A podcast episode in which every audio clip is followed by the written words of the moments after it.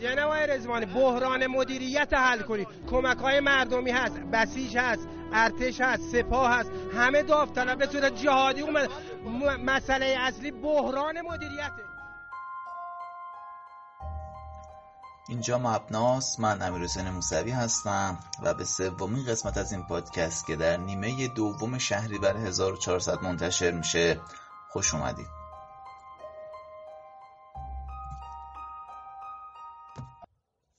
سلام تو قسمت اول راجع به انفجار بندر بیروت تو سال 2020 صحبت کردیم. قسمت دوم رفتیم راجع به چرنوبیل در 1986 بحث کردیم. تو این قسمت می‌خوایم راجع به یکی از بحرانهای سالیان اخیر کشور خودمون صحبت کنیم.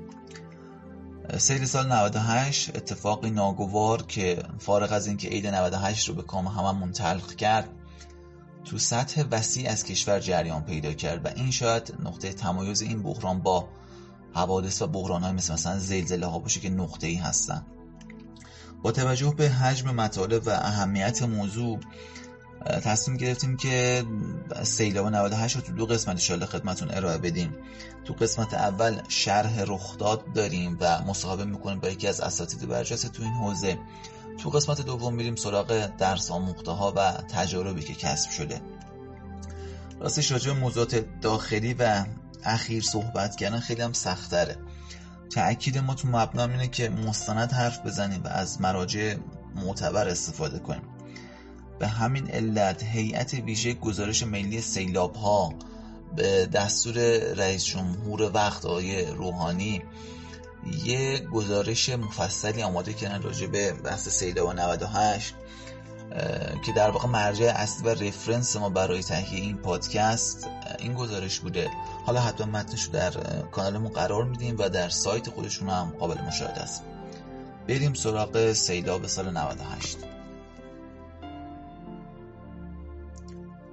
بارش های عجیبی که از 26 اسفند تو بیشتر مناطق کشور شروع شد باعث ایجاد سیلهایی شد که 200 شهر کشور و 4300 روستا تو 25 استان رو درگیر کردن. بنابر آماری که منتشر شده میانگین حالا توضیحش رو جلوتر میدم 80 نفر متاسفانه کشته شدن. 3285 نفر مصدوم. بین 30 تا 100 درصد ساکنین حدود 350 روستا محل سکونتشون رو تخلیه کردن و 400 هزار نفر اسکان اضطراری داده شدن. به بیش از 160 هزار منزل مسکونی و 1500 با مدرسه آسیب وارد شده. فارغ از آسیب های جدی وارد شده به شبکه آب و برق و گاز مناطق سیل زده صدها هزار هکتار زمین کشاورزی و باغات هم آسیب دیدن و تعداد زیادی دام و تویور هم متاسفانه تلف شدن بارش ها تو سه مقطع اصلی زمانی باعث ایجاد سیل های گسترده شدن. اولی 26 اسفند تا 2 فروردین بوده که این بیشتر تو مناطق شمال شمال شرقی کشور مخصوصا استانهای گلستان و مازندران اتفاق افتاده. مقطع دوم 4 تا 6 فروردین بوده که لورستان و خوزستان رو بیشتر درگیر کرده. و مقطع سوم 11 و 12 فروردین که بازم تو مناطق جنوبی وضعیت رو خرابتر کرده و باعث تقیان اکثر رودخانه‌ها شده. جدا از این ستا موج اصلی سیلاب های مقطعی هم داشتیم. مثلا پنج فروردین تو شیراز که زیاد هم ازش شنیدیم یه رگبار و یک بارش مقطعی باعث ایجاد سیلاب و تلفات متاسفانه زیاد شده. سه تا حوزه اصلی بودن که بیشترین تلفات رو به همراه داشتن. یکی حوزه رودخانه قرسو و گرگان رود که عرض کردم همون شمال شرق کشور. کارون و کرخه که بحث خوزستان رو متاسفانه درگیر کردند و مسیر دروازه قرآن شیراز. این سه تا محور و حوزه اصلی تلفات اکثری و ماکسیموم رو تو کشورمون داشتن. یه توضیحی راجع به آمار بدم. عزیزانی که قسمت اول رو گوش دادن یادشون هست دیگه. گفتیم لبنانی ها و بیروتی ها یه نقطه قوتشون جمعوری اطلاعات مناسب و دقیق از صحنه حادثه بود. متاسفانه تو کشور ما تو حادثه سیلاب چنین اتفاقی نیفتاده. آمار دقیق هستا ولی متاسفانه مقایرت داره. مثلا تو تعداد کشته ها جمعیت هلال احمر و سازمان مدیریت بحران یه عدد میگن. میگن 76 تا کشته داشتیم. سازمان پزشکی قانونی میگه 86 تا. که اختلافشون هم کم نیست دیگه. یعنی تو این بازه اختلافشون کم نیست. قطعا جمعوری اطلاعات از 25 تا استان درگیر سیلاب اونم توی باز زمانی طولانی به مراتب سختتر از آماری که لبنانی ها جمعوری کردن. ولی خب انتظار بعد این همه وقت حداقل آمارمون واحد باشه یا یک منبع به صورت رسمی آمار ارائه بده. حالا این هیئت ویژه که گزارش دادن تو متنش نکته خیلی جالبی اشاره می‌کنه. اینکه نحوه محاسبه کردن تلفات هم خیلی مشخص نیست.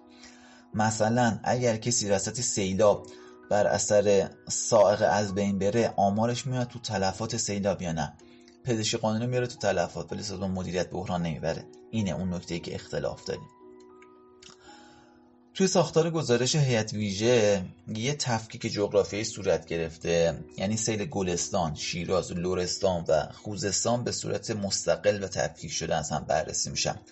ما هم از اینجا به بعد می‌خوایم با همین ترتیب و همین ترکیب پیش بریم.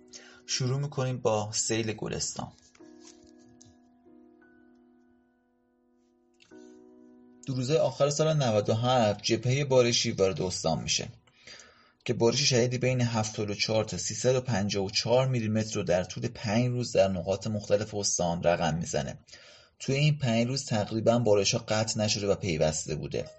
جمعا تو حوزه گرگانرود که گفتیم جزء حوزه اصلی سیلابی هم بوده آبی معادل دو دو دهم میلیارد مکعب بارش داشتیم.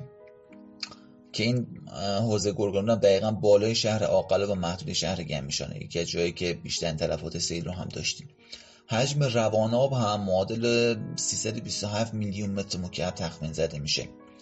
24 اسفند سازمان هواشناسی اختاریه میده در خصوص وقوع بارش سنگین در گلستان و تو اختاریه به دستگاه مسئول توصیه لازم ارائه میشه.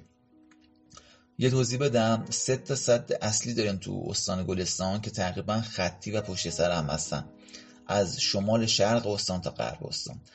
اولی صد بوستانه بعد صد گلستان و در نهایت صد وشمگیر قبل بارش ها سطح بوستان پر شده بوده که با این حجم بارش مشخصا سرریز می‌کنه.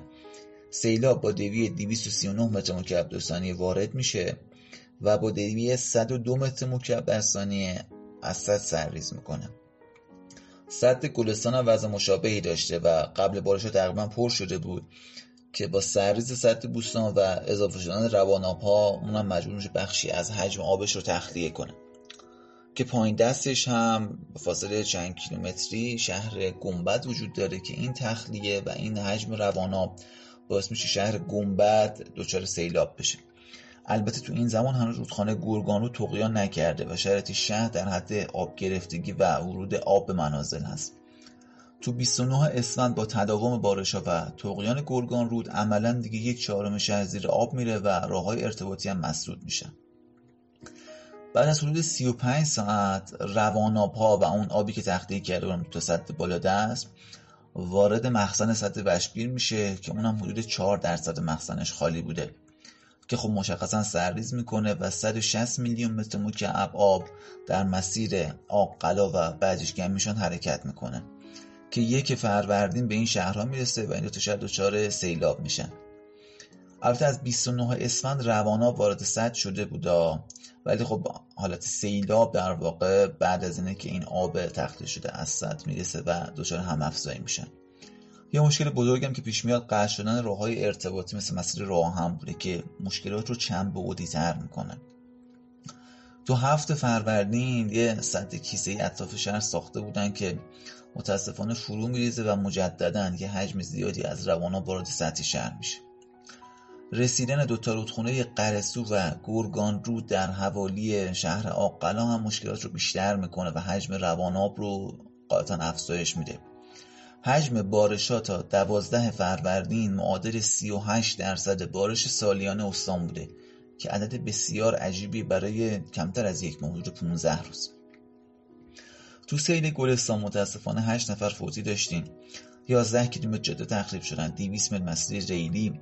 240 هزار هکتار زمین کشاورزی و 500 هزار هکتار ببخشید 500 هکتار مزرعه پرورش آبزیان. 26215 واحد مسکونی آسیب می‌دیدن. 397 روستا آبشون قطع شد. 405 روستا برقشون. 332 واحد بهداشتی آسیب دیدن و 93 واحد صنعتی تو شهرک‌های صنعتی استان دچار مشکل شدن. اگه بخوایم عددی بررسی کنیم 446 میلیارد ریال خسارت وارد به تاسیسات آب و فاضلاب داشتیم. 226 میلیارد ریال به تاسیسات برق 39 میلیارد ریال به تاسیسات گازرسانی و 435 میلیارد ریال به مراکز میراث فرهنگی آسیب وارد شده. یه جنبندی کلی میشه کرد که علا رقم سوابق متعدد سیلاب تو استان گلستان. وضعیت ساخت و ساز و حتی زیر ساختا مناسب نبوده و آمادگی لازم برای مقابله با سیلاب رو نداشتن. و متاسفانه آسیب ها جدی و وسیع بودن سیل شیراز. تو پنج و شیش فروردین سیلاب شهر شیراز رو فرا می‌گیره. نکته جالب اینه که یک بارش 15 دقیقه‌ای به میزان 76 میلیمتر باعث ایجاد سیل میشه. قبلش البته چند میلیمتر بارش ثبت شده که باعث خیس شدن زمین ها و کاهش قابلیت جذب آب خاک اون منطقه میشه. این میزان بارش چندین برابر متوسط بارش ثبت شده تو 15 سال گذشته تو مقطع زمانی بوده. متاسفانه 21 نفر در این سیل فوت شدند و بیش از 200 خود رو آسیب جدی دیدن. دو تا حوزه آبریز اصلی بالا شهر شیراز هست که یکی سعدی و یکی دروازه قرآن. هر دوشون به دلایل پوشش گیاهی اندک و فرسایش زیاد خاک ظرفیت انتقال روانابشون به شدت کاهش پیدا کرده بود. یه نکته ای هم که وجود داشت اینه که سیل شیراز سیل بسیار گلالود بود رواناب ها تصاویرش رو منازل پر از گل شده بود. یکیش هم همین علت بوده یعنی این فرسایش زیاد خاک بوده و خاکی کاملا شسته شده بود و سیلابی شده بود. ساخت و سازهای اون منطقه هم موجب کاهش ظرفیت انتقال آب شده. و در نتیجه دبی آب ورودی بیشتر از ظرفیت انتقال شده که باعث وقوع سیل و سرازیر شدن رواناب گلو به داخل شهر میشه. جمعا 253 واحد مسکونی در شهر شیراز آسیب می‌بینن. راجع به این سیل و درس ها هاش بیشتر می‌خوایم تو قسم قسمت دوم پادکست صحبت کنیم.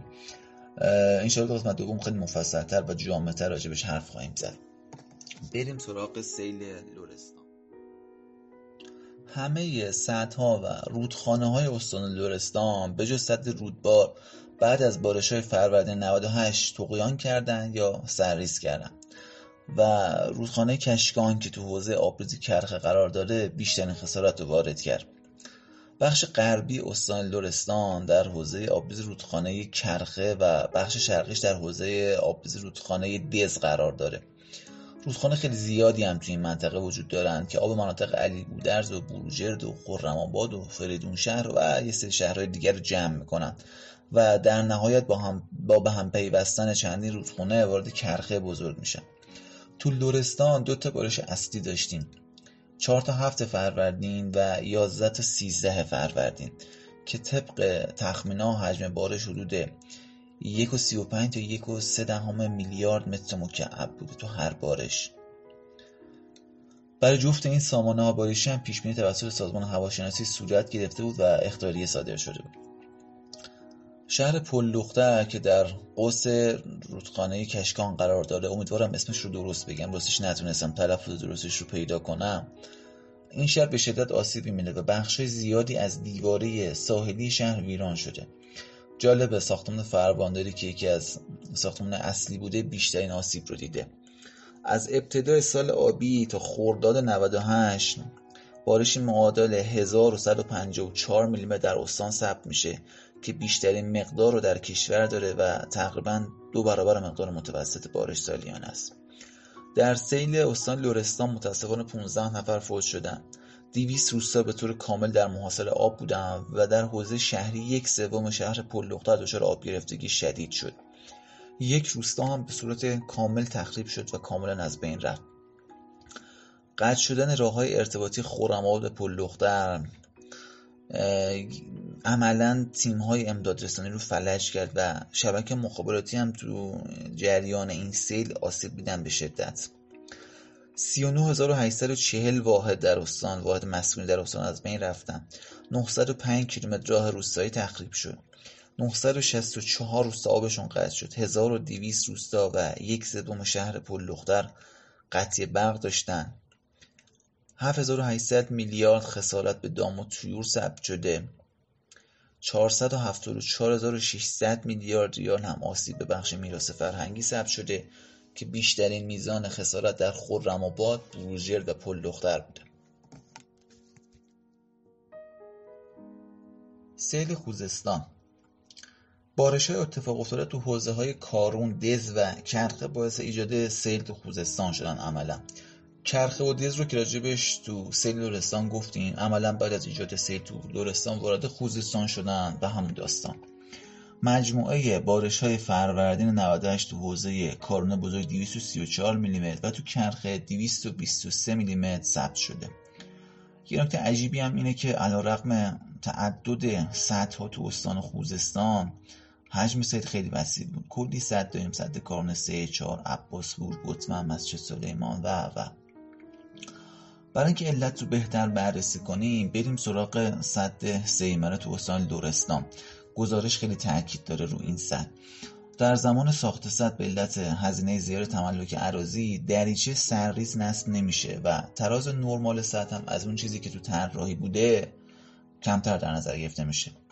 با این اصاف خروجی سطح سیمر خیلی کنترل شده نیست و تنها کنترل موجود از نیروگاه و تخلیه کننده تحتانی. بعد از وقوع دومی سیلاب تو دورستان تراز آب حدود 9 متر از تراز نرمال بالاتر میاد که کار سخت می‌کنه. طبق آمار و ارقام تقریبا نصف کل ورودی آب سد تو یک سال تو دوتا بارش ابتدای فروردین واردش میشه.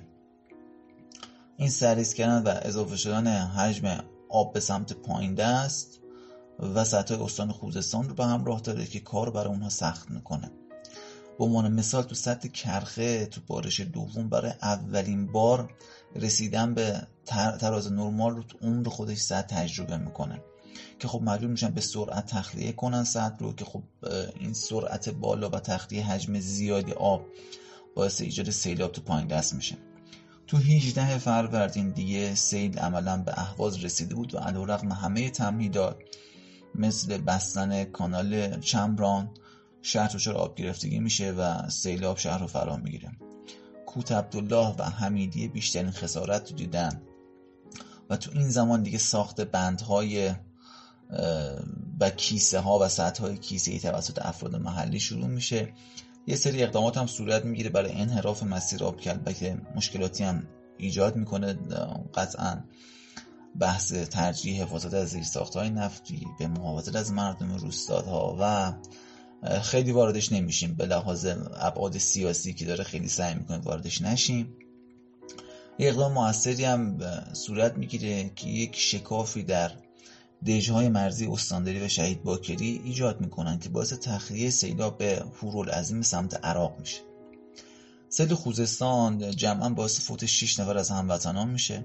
17953 واحد مسکونی آسیب می‌بینن. 127 روستا دچار آب گرفتگی میشن و عملیات تخلیه جمعیت در 274 روستا صورت می‌گیره. جمع خسارات به زیر ساختا در این استان 18 هزار میلیارد تومن برآورد شده. خیلی صحبت از صد کردیم. احتمالا شما هم مثل من یه سری سوال براتون پیش میاد. تراز نرمال چیه؟ تخلیه صد به چه نحوی؟ آیا مشکلی داشتیم برای طراحی صد همون یا نه؟ به خاطر اینکه هم یه خورده قنای علمی پادکست رو بالا بریم. همین که ابعاد مختلفش رو بررسی کنیم. مصاحبه می‌کنیم با آقای دکتر محمد علی نکویی. دکترای عمران آب از اساتید برجسته و دوستان عزیز بنده و عضو هیئت علمی دانشگاه مالک اشتر تهران.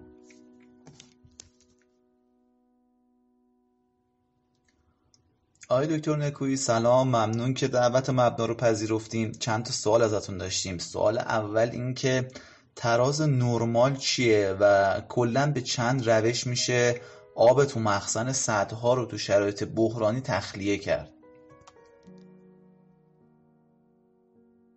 من هم سلام عرض می‌کنم خدمت شما موسوی و خوشحالم که در خدمتتون هستم و امیدوارم که همیشه شاد و موفق باشید. خب شاید برای پاسخ به سوال شما یه نگاهی داشته باشیم به دو تا در واقع تراز یا دو تا رقوم از صد که در واقع حداقل رقوم بهره برداری سد و حداکثر رقوم بهره برداری سد هستش. که حالا در واقع تحت عنوان حداکثر تراز کنترل سیلاب و تو حالت عادی در واقع همون تراز نرمال مخزن هستش. حداقل رقوم بهره برداری بر اساس اینکه کاربری سد شما روی کرده در واقع تنها صرف آبدهی داره یا نیروگاه هم در کنار خودش داره متفاوت هست. در مجموع سه معلفه در واقع حداقل رقوم بهره برداری رو رقم می‌زنه. یک معلفه میزان حداقل تأمین پایاب یا تأمین آب در پایین دست هستش. به هر صورتی دوم در واقع حداقل رقوم بهره برداری برای فعال ماندن نیروگاه شما هست. و سوم هم حداقل رقوم پایداری برای در حقیقت پایدار ماندن صد شما که علل خصوص توی صدهای قوسی این رو به صورت جدیتری برامون اهمیت پیدا اما سوال شما بیشتر روی کردش برای حد اکثر تراز کنترل سیلاب یا در واقع تراز نرمال هستش که در واقع تو حالت عادی همون حداکثر تراز مخزنه که در حقیقت ما دیگه محدودیت پایداری و مشکلات پایداری صد رو نداشته باشیم. و ماکسیموم میزانی هستش که آب در حقیقت می‌تونه پشت صد بماند و بالاتر از اون می‌تونه برای ما حالا طبق محاسبات و طبق در واقع اون فراینده مدیریت سیلاب ما می‌تونه برای ما ایجاد مشکل بکنه. اما آنچه که حالا این رقم رو برای ما بتونه نگه داره و در واقع ما این رقم رو در ادبیاتمون کاریمون نگه داریم. در واقع تخلیه هایی هستش که برای کنترل سیلاب انجام میدیم تا آب پشت صد از این رقم بالاتر نیادش. خب سوال بعد شما در همین زمینه بود که روش های تخلیه صد و تخلیه آب صد تخلیه استراری آب صد بهتره بگیم به چه صورت هستش. یکی از این روش ها در واقع قاعدتا استفاده از دریچه های صد هستش که البته دوی های کمتری دارن. فراموش نکنیم ما در واقع سرریزهامون بیشتر اوقات نقش نگهداشت اون تراز نرمال رو دارن علی‌الخصوص سرریز هایی که دارای دریچه نیستن. البته برخی از سدها مجددا جهت نگهداشت این تراز نرمال از fuse plug استفاده می‌کنن که در واقع مثل یک خاکریز مشابه سطح هستش که البته ناپایدارتره و وقتی که آب به اون تراز می‌رسه خود به خود آب اون رو تخریب می‌کنه یا روگذری و piping رو روش انجام میده. و از مسیر پشت سد خارج میشه و در مسیر دیگه ای قرار می‌گیره. خب مصداقش رو بخوام خدمت شما بگم اگر اشتباه نکنم. چندین سد در جنوب ما هستش که از fuse plug استفاده می‌کنن و در واقع خب این یک کاربری هستش برای تخلیه آب سطح به صورت خود به خود اگر که سطح از ارتفاع نرمال بخواد خارج بشه آب رو در مسیر دیگری تخلیه می‌کنه. روش دیگه استفاده از سرریزه هایی هستش که در سطح قرار می‌گیره که بدون دریچه هستن. مثل در واقع سرریز های نیلوفری و یا سرریز های ogee که حالا در واقع خیلی از سد ها دارند و اینها دریچه نداره مجددا. یعنی آب وقتی به اون تراز نرمال می‌رسه و به اون تراز سریز میشه دیگه مستقیما تخلیه میشه و عملا پشت سد نگه داشته نمیشه. اما در کنار این ما در واقع فرایند flushing و همچنین فرایند تخلیه آب از سرریزهای در واقع فوقانی دریچه دار و دریچه های تحتانی و عملا اگر دریچه های کشاورزی و میانی مثل همون فیلمی که در صد دز هم مشاهده میشه که در حالا نمی‌دونم چند سال پیش به علت سیلاب اون دریچه هم باز میشه. خب در واقع بخش بعدی این بخش تخلیه سیلاب هستش. خیلی از مواقع ما استفاده از دریچه های تحتانیمون برای تخلیه رسوب هم هست. این رو هم فراموش نکنیم. ولی در حالت کلی تخلیه با تمام توان می‌تونه در واقع بر همین اساس انجام بشه. ولی حواسمون باشه که ما در واقع با تخلیه استراری به صد پایین دستمون احتمال سیلاب رو خواهیم داشت. و عملا اگر منحنی فرمان صد رو بر اساس حالا اون توابع و قوانین هیدرولیژیکی ازش تبعیت کنیم قاعدتا انشاءالله نیازی پیدا نمیشه که به صورت شدید و جدی در واقع یه چنین تخلیهایی داشته باشیم. البته خب به هر صورت تغییرات اقلیم و تغییرات نزولات جوی گاهن خب تغییر ایجاد می‌کنه در این منحنی و نحوه بهره برداری ما که خب این رو باید در نظر بگیریم. تو طراحی یه پارامتر مهم به عنوان دور بازگشت هم داریم. لطفا یه خود راجع به دور بازگشت برامون صحبت کنین. و اصلا تأثیری در کنترل سیلاب داره؟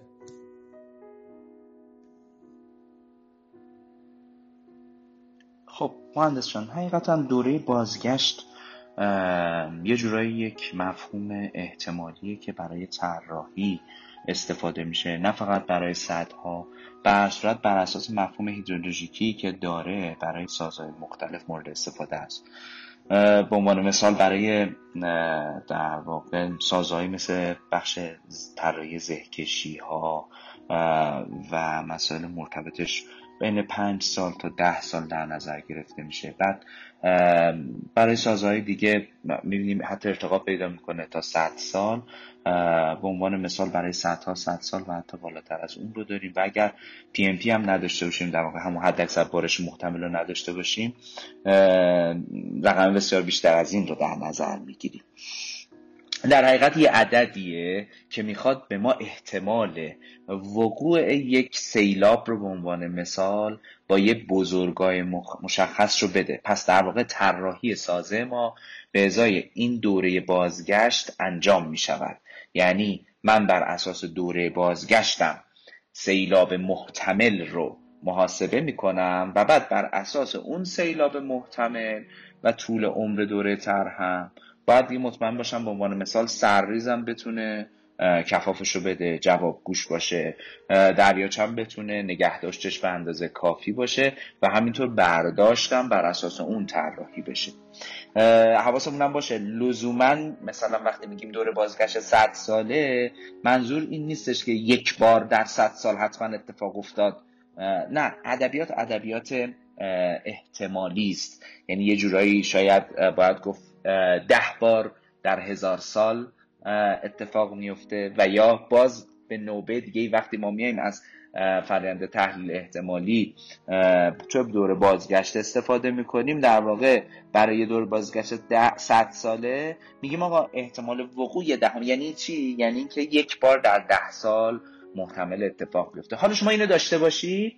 در حقیقت اثرش روی بحث کنترل سیلاب اگر بخوایم بگیم در واقع هستش که اولا می‌تونیم بزرگای سیلابی که محتمل است بر اساس رخدادهای سالهای گذشته اتفاق بیفته در واقع تقریبا می‌دونیم پس برداشت صدمون تخلیه صدمون رو می‌تونیم بر اساس اون تنظیم کنیم. و نکته بسیار مهمتر در دوره طراحیمون هستش که طراحیمون رو به نحوی انجام میدیم که در واقع برای دور بازگشت استاندارد ما سیستممون جوابگو باشه و عملا بتونه سیلاب رو برای من مدیریت بکنه. گزارشات سیلاب سال 98 که بررسی کردیم به این نتیجه رسیدیم که تقریبا تمام سدهای استانهای درگیر سیلاب سرریز کردن. آیا این قضیه عادی ایرادی در طراحی بوده یا مشکلی بوده در مطالعات هیدرولوژی یا در اجرا؟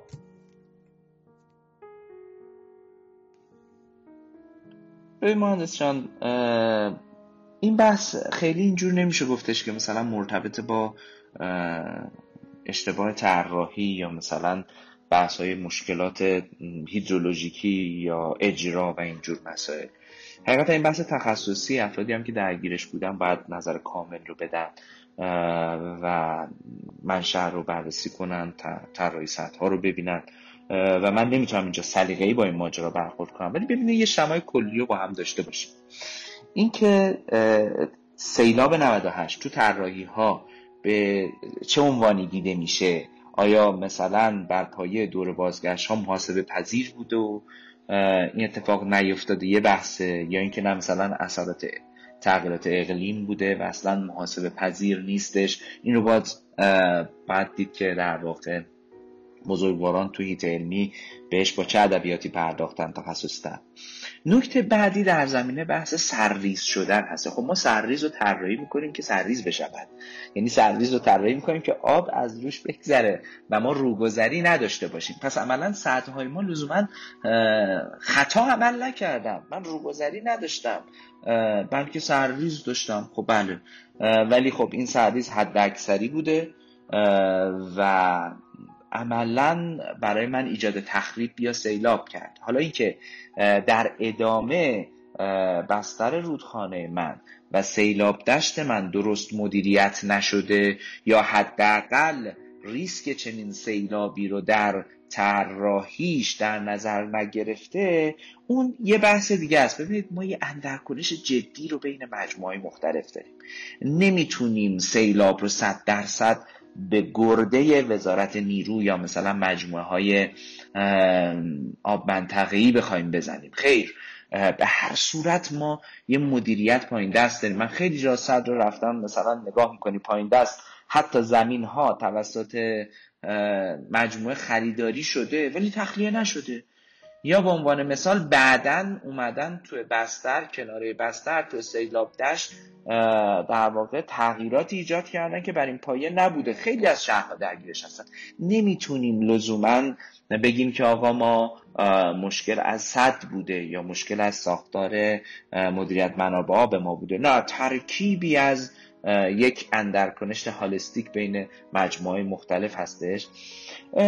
و نکته نهایی که بخوام بگم این هستش که حالا حتی اگر که ما خیلی جاها بخوایم سرویس شدن سعده ها رو ببریم به سمت ساختار هیدرولیکی و هیدرولوژیکی که داشتیم در سعده هامون به هر صورت عوامل مختلفی بعد از طراحی خیلی وقت حتی حاصل میشه که این ماجرا رو تشدید می‌کنه.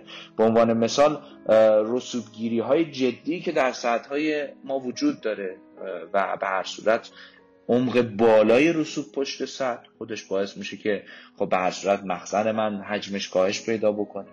سمت دیگه در واقع تو مدیریت در واقع تخلیه و حالا تبعیت از همون منحنی فرمان هستش که گاهی اوقات ما به خاطر ترسمون از کمبود آب در یک مقطعی از سال تاخیر میندازیم. یا حالا یا منحنی فرمان رو ازش تبعیت نمی کنیم یا منحنی فرمان هم در واقع یه اختلالات کوچیکی داره.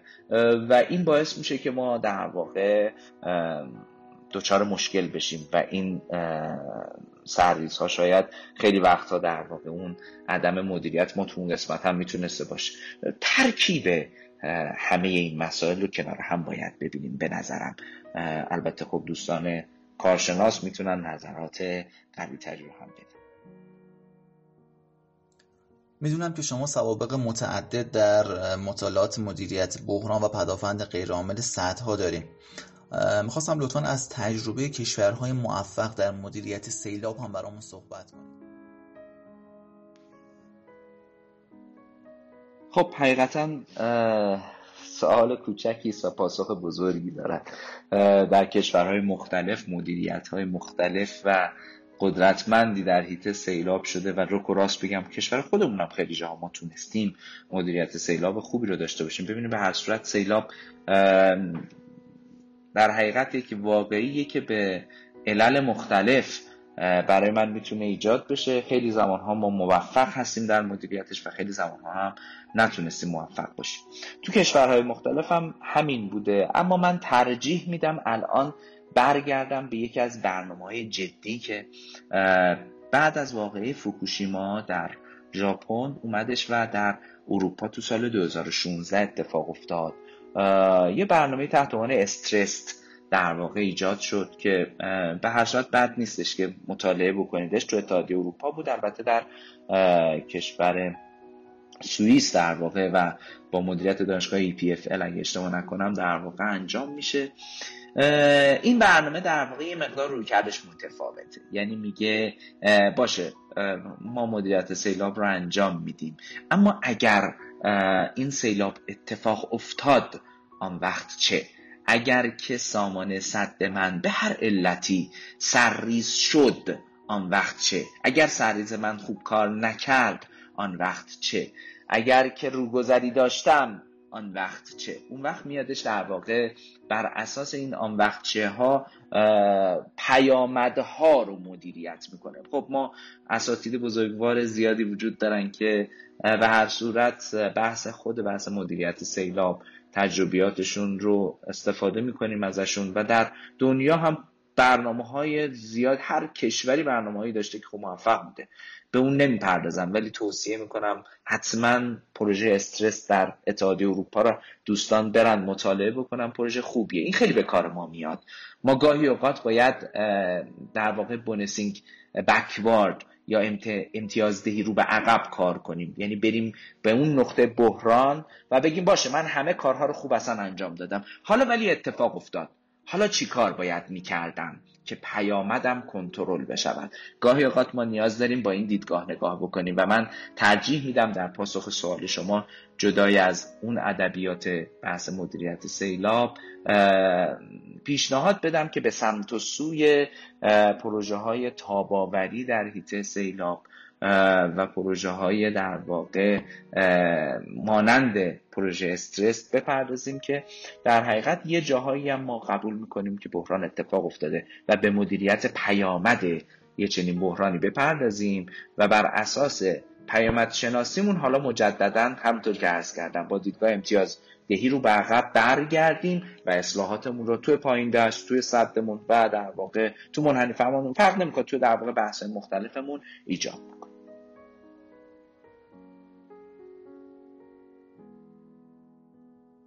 یه بحث داغ و اساسی تو چند سال گذشته تو کشور شکل گرفته و اون هم اینه که اساسا ما باید بریم به سمت ساخت سطح بزرگیانه خب سطح بزرگ باعث میشه که تغییرات عظیمی تو اکوسیستم منطقه رخ بده و خودش می‌تونه به نحوی باعث ایجاد سیلاب بشه.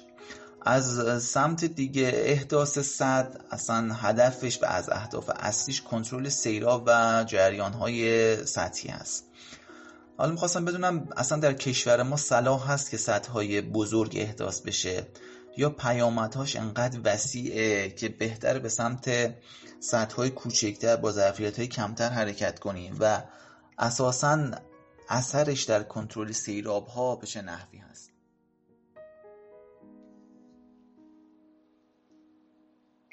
من سعی می‌کنم جواب این سوال شما رو خیلی خلاصه شده بگم. اولا اینکه این سوال خیلی تخصصی تر از این هستش که ما بیایم اینجا تصمیم بگیریم که کشور نیاز به صد دارد یا نه کشور نیاز به صد بزرگ دارد یا نه. نه.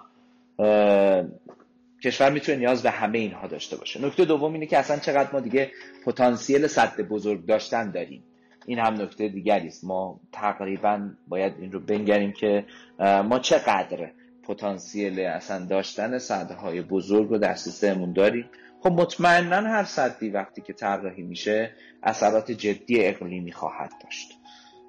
هر طرحی در واقع اصلا چنین حالتی رو داره شما وقتی شهر سازی می‌کنید مگه همین ماجرا نیست؟ پس شهر نسازیم. یا وقتی که مثلا در واقع سازه بلند مرتبه می‌زنید خب اثرات خاص اجتماعی رو در یک منطقه ایجاد می‌کنه. پس سازه بلند نسازیم. هیچ وقت نمی‌تونیم به خاطر ساید افکت ها در واقع حذف کنیم یک سلوشن رو. نه. بلکه باید به نظرم بیشتر به این بپردازیم که خب حالا راهکارمون چه هستش و یه تصمیم گیری بکنیم. در کنار این نکته که اصلا لزوما کنترل سیلاب تنها روشش سد نیست. حالا اینکه سد بزرگ نزنیم سد کوچک بزنیم. نه. خب در دنیا در واقع استفاده از pond ها pond های پیوسته detention pond ها retention pond ها بحث مدیریت سیلاب دشت ها در واقع حتی مباحث مرتبط با بحث تزریق مصنوعی و خیلی از مسائل دیگه که در واقع احیا و احیای زمین های احیای رودخانه ها همه اینها همه و همه در واقع تاثیر جدی می‌تونه داشته باشه که من کنترل سیلاب انجام بدم. و حتی لزوما در واقع نرم به سمت اینکه سدسازی برای کنترل سیلاب داشته باشم خیلی جاها نیاز نیست. خیلی جاها تنها راه ماست و خیلی جاها نه راه های دیگه ای داریم. من به نظرم این سوال رو باید خیلی منطقی پاسخ داد. باید خیلی بر اساس حوزه آبریز منطقی رویکردهای اجتماعی با ترکیب همون اندرکنش هایی که بهتون گفتم. الگوی کشتی که در منطقه دارم آمایش سرزمینی که در منطقه دارم و صرف یک تصمیم گیری سیاسی نبینیم ساخت یک سطر رو. متاسفانه که البته خیلی وقتا این اتفاق افتاده. منطقه باید دید و تو هر منطقه باید تحلیل بشه و اصلا حضور یا عدم حضور چنین سازه بسیار مفید و بسیار با پتانسیل ایجاد ضرر رو بررسی کرد. یعنی هر دو رو کنار هم دید. به قول شعر مولوی که میگه عاشقم بر مهر و قهرش هر دو جد بل عجب من عاشق این هر دو زد.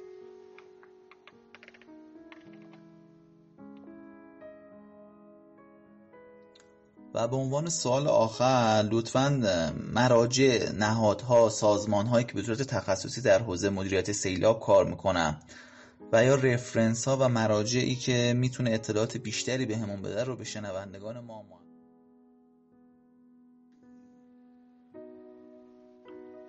خب در دنیا واقعا مجموعه مختلفی هستن که هیته سیلاب و مدیریت سیلاب رو بهش پرداختن و اکثرا هر کشوری برای خودش یه مجموعه مشخص برای ماجرا داره.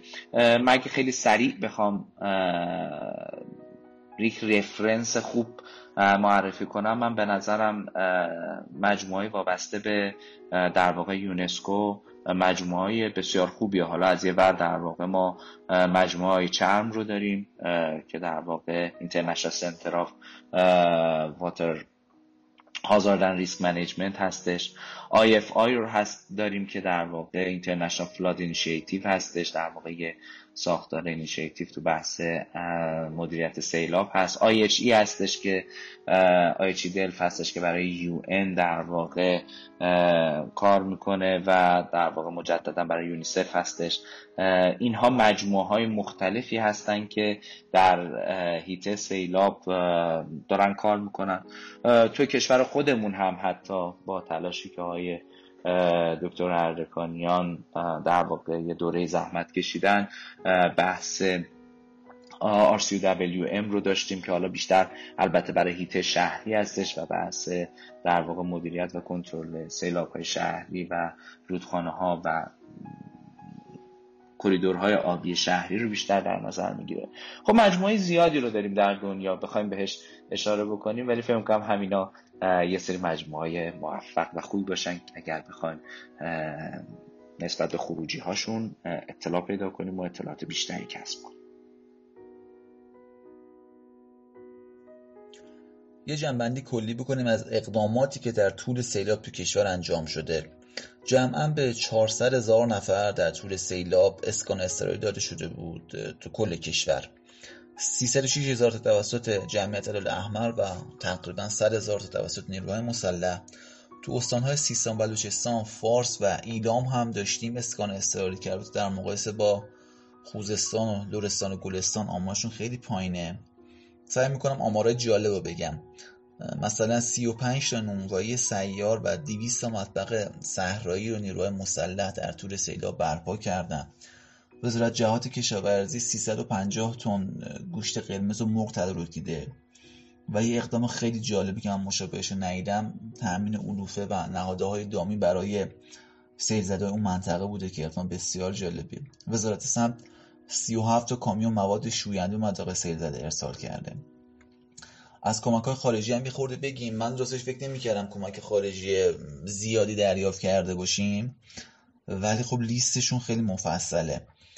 ترکیه 440 تا چادر و 100 تا کیت بهداشتی فرستاده. عمان اقلام زیستی مثل عدس و خرما در توناژ بالا. سوئیس دو تا دستگاه توزیع آب.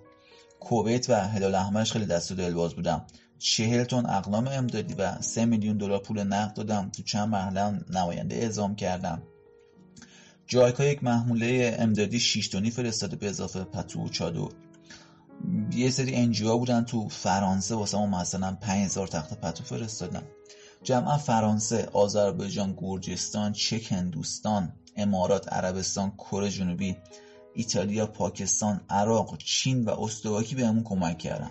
از ژنراتور گرفته تا منبع تأمین آب و چادر و پتو. وزارت نیرو 837 تا تیم عملیاتی امداد برق و 524 تیم امداد آب به مناطق درگیر ارسال می‌کنه. نیروی مسلح 40 کیلومتر کانال احداث کردند 200 کیلومتر خاکریز و 350 پل شناور تو منطقه سیل زده احداث کردند. و اما سخن پایانی. تو سالهای خوشسالی وقتی که درگیر کم آبی بودیم سیل بخش زیادی از کشور رو ویران کرد. انگار همه این جمله معروف رو فراموش کرده بودیم که خوشسالی و سیلاب دو لبه یک تیغ هستند رقم تمام اختارهای سازمان هواشناسی وجود انواع و اقسام های ملی در حوزه سیلاب و سوابق متعددی که داشتیم شاید انتظار نمی‌رفت این شکلی درگیر سیلاب شیم. گرچه از انصاف نگذریم حجم بارش ها واقعا عجیب و غریب بود. با این تغییرات اقلیمی شاید باید بیشتر از این منتظر سیل های ویرانگر باشیم همینجوری که در کل جهان شاهد افزایش سیلاب های ویرانگر هستیم. مرسی که همراه ما بودین. تشکر می‌کنم از آقای کیانی عزیز بابت همراهیش در edit متن و صدا و همفکری که ما داره. ممنونم از آقای دکتر نکویی عزیز. خیلی لطف کردن دعوت ما رو پذیرفتند و در این قسمت از پادکست مبنا حضور داشتن. انشالله این روند تداوم داشته باشه و بتونیم از متخصصین در حوزه مختلف دعوت بکنیم. ممنون از این بسترسازان پایداری مالک حقوق مادی و معنوی این پادکست و ممنون از شما که همراه ما بودین. انشالله قسمت بعدی درس آموخته های سال 98 رو با همدیگه مرور خواهیم کرد.